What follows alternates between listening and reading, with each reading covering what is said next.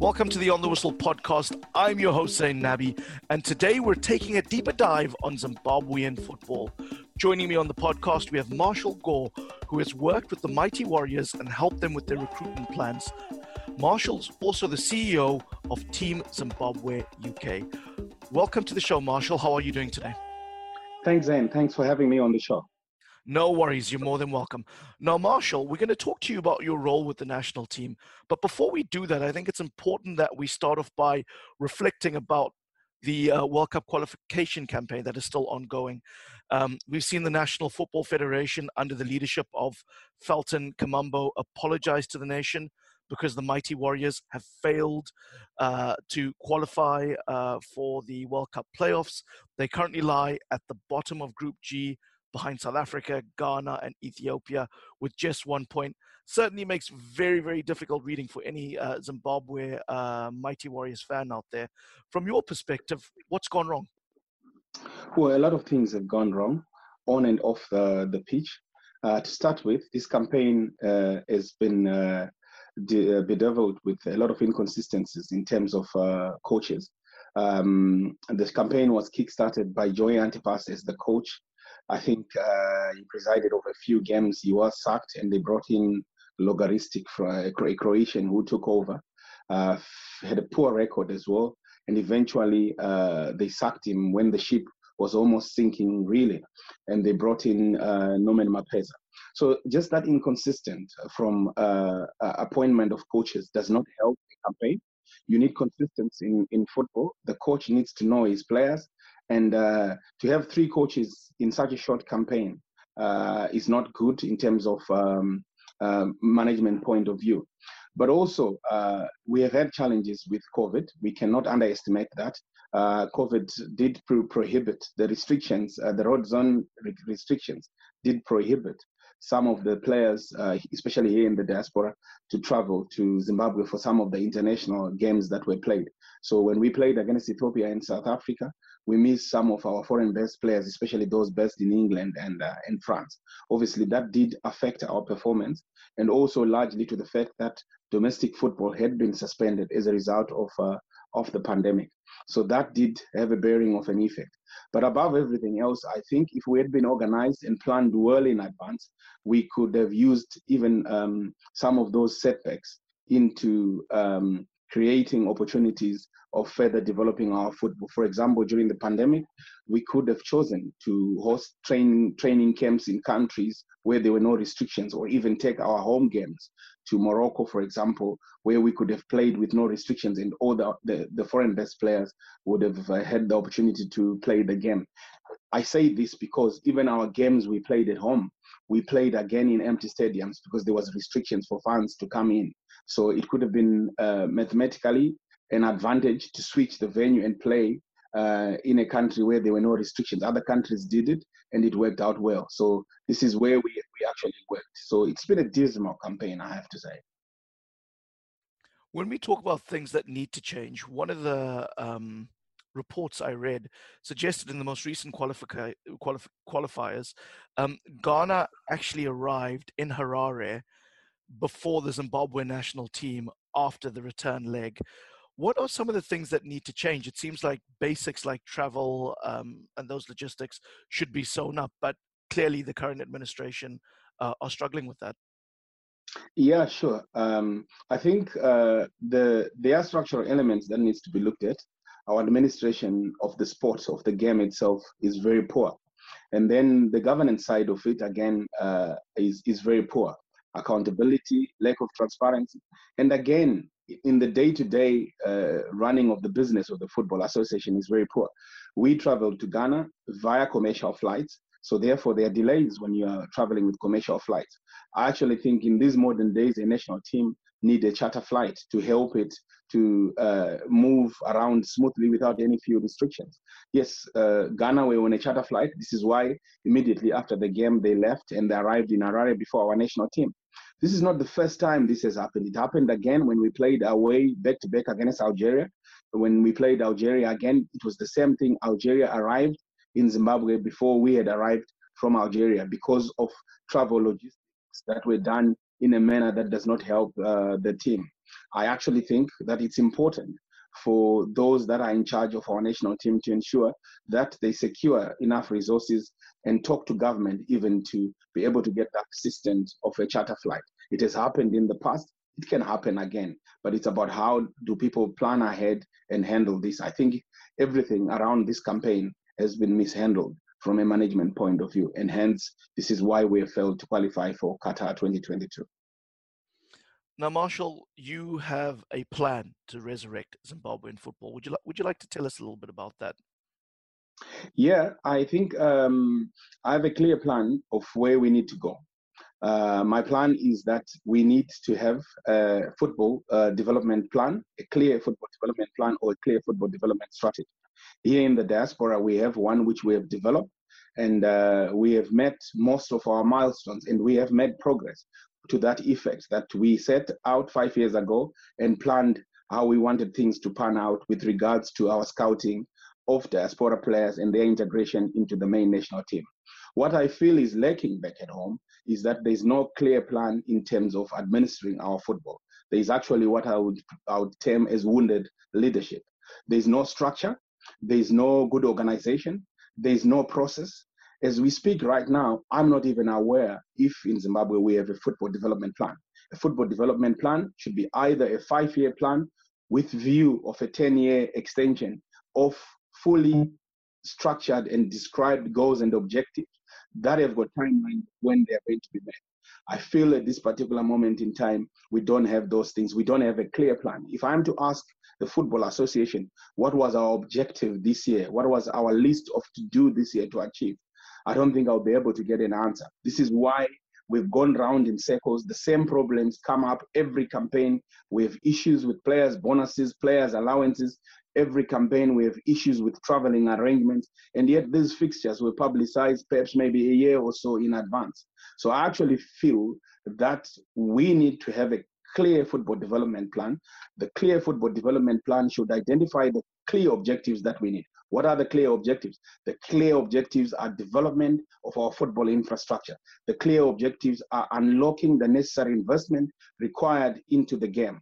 The clear objective is creating a good working relationship with the government so that they can ta- come in times of need and support the Football Association when they need help.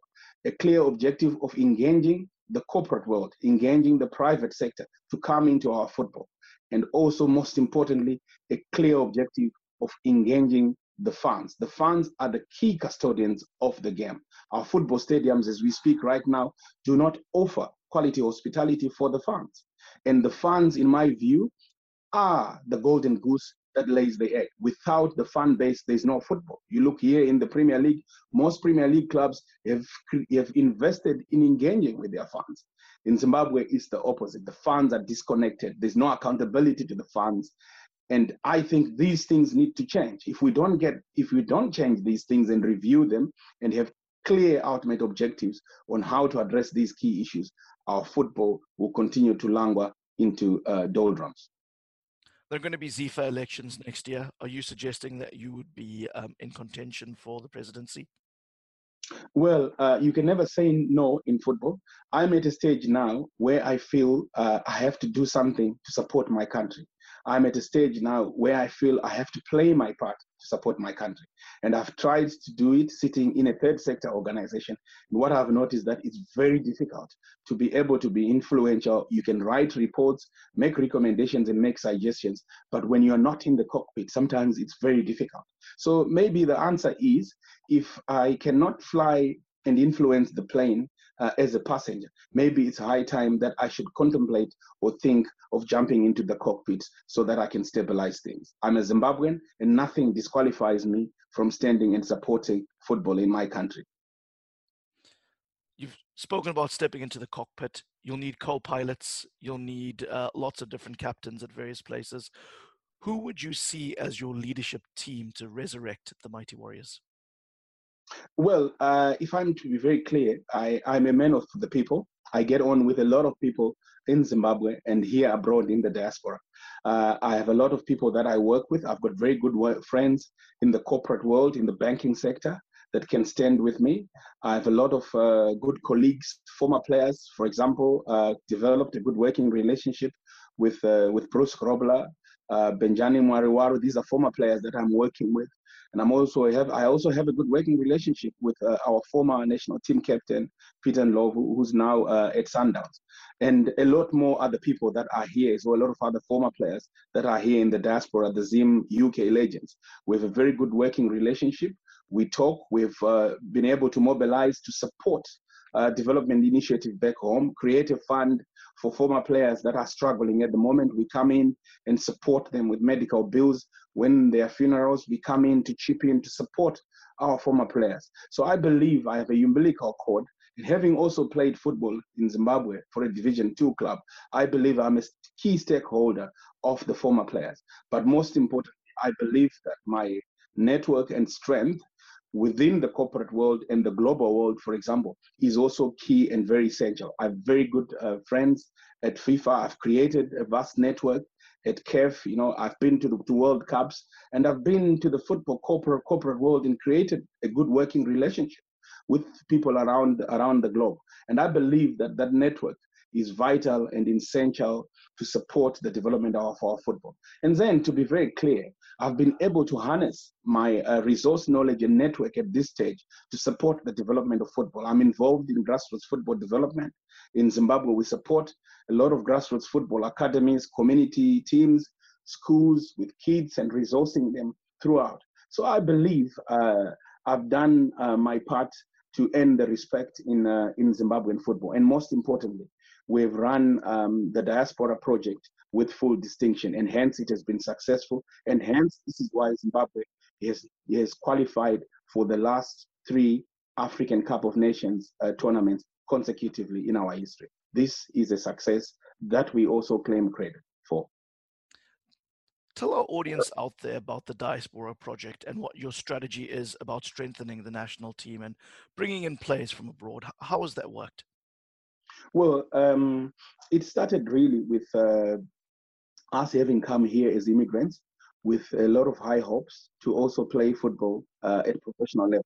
But when we discovered that uh, it was not going to be possible, and there were a lot of challenges coming in as immigrants, perhaps from a visa point of view with student visas and everything, we realized that uh, we had to change our game plan. And our game plan was that let's now focus on the new talent that is coming if we can scout it, harvest it, and then introduce it into our national teams. So we started creating a database uh, together and then um, just going around and uh, seeing some of those players, playing them, supporting them, getting more information about their Zimbabwean connection, speaking with their parents when they were young.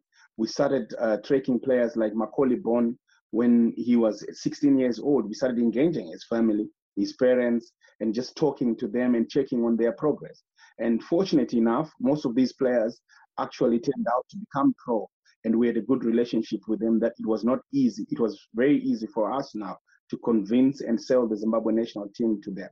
So right now, as we speak, we've had huge success. We've got Tendai Darikwa, Jordan Zemura, uh, quite recently, uh, Brendan Galloway, formerly of Everton and Luton Town, has joined the national team now and Alec Mudimu, who's part of parcel of the national team now. So we have done a lot of hard work, and on our database, we have a total of about 150 professional players, all based here in the UK, some based in the UK, and some playing abroad.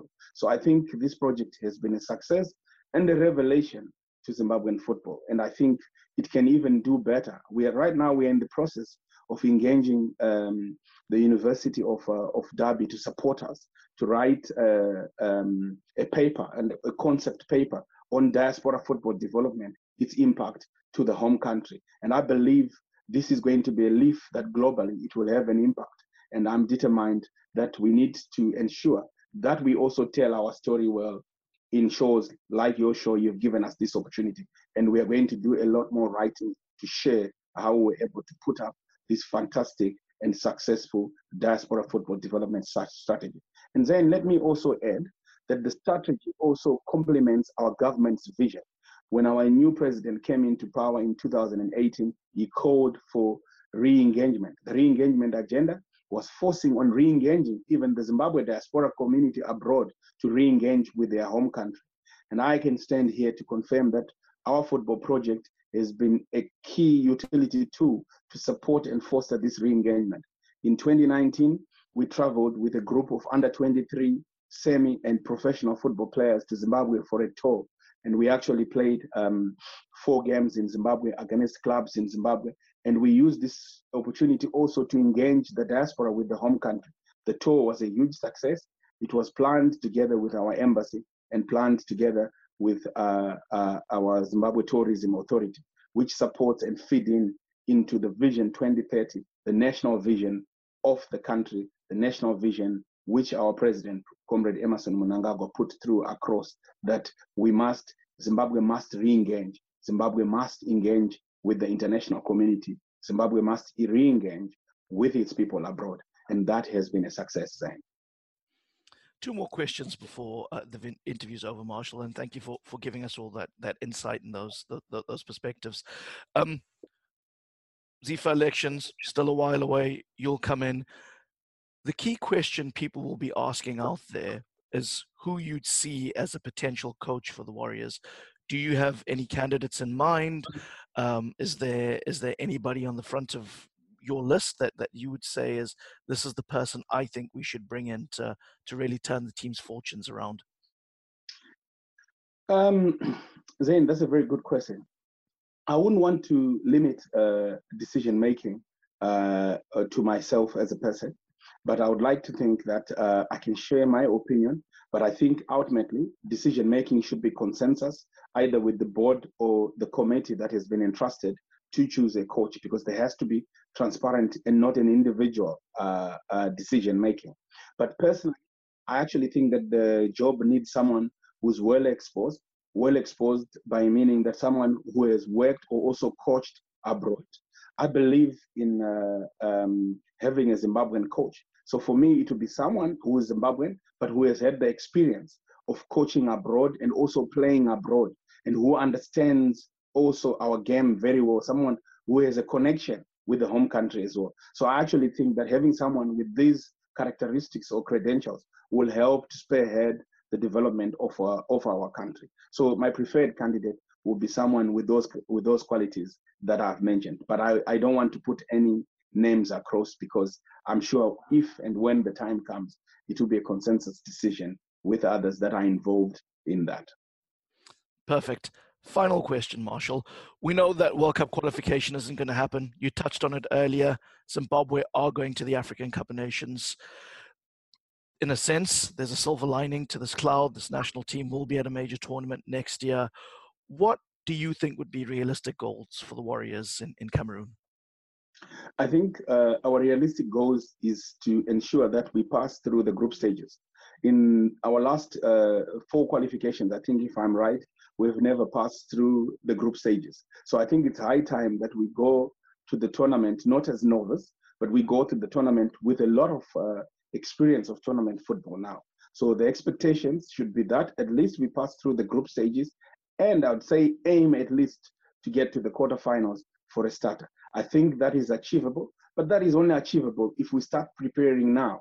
If we use our last remaining two uh, World Cup uh, qualifying games to prepare for the uh, for the AFCON. So it is now that we need perhaps to have an overhaul of uh, of the team, integrate some new young players, energetic and athletic, and build a formidable national team. I believe we have the talent.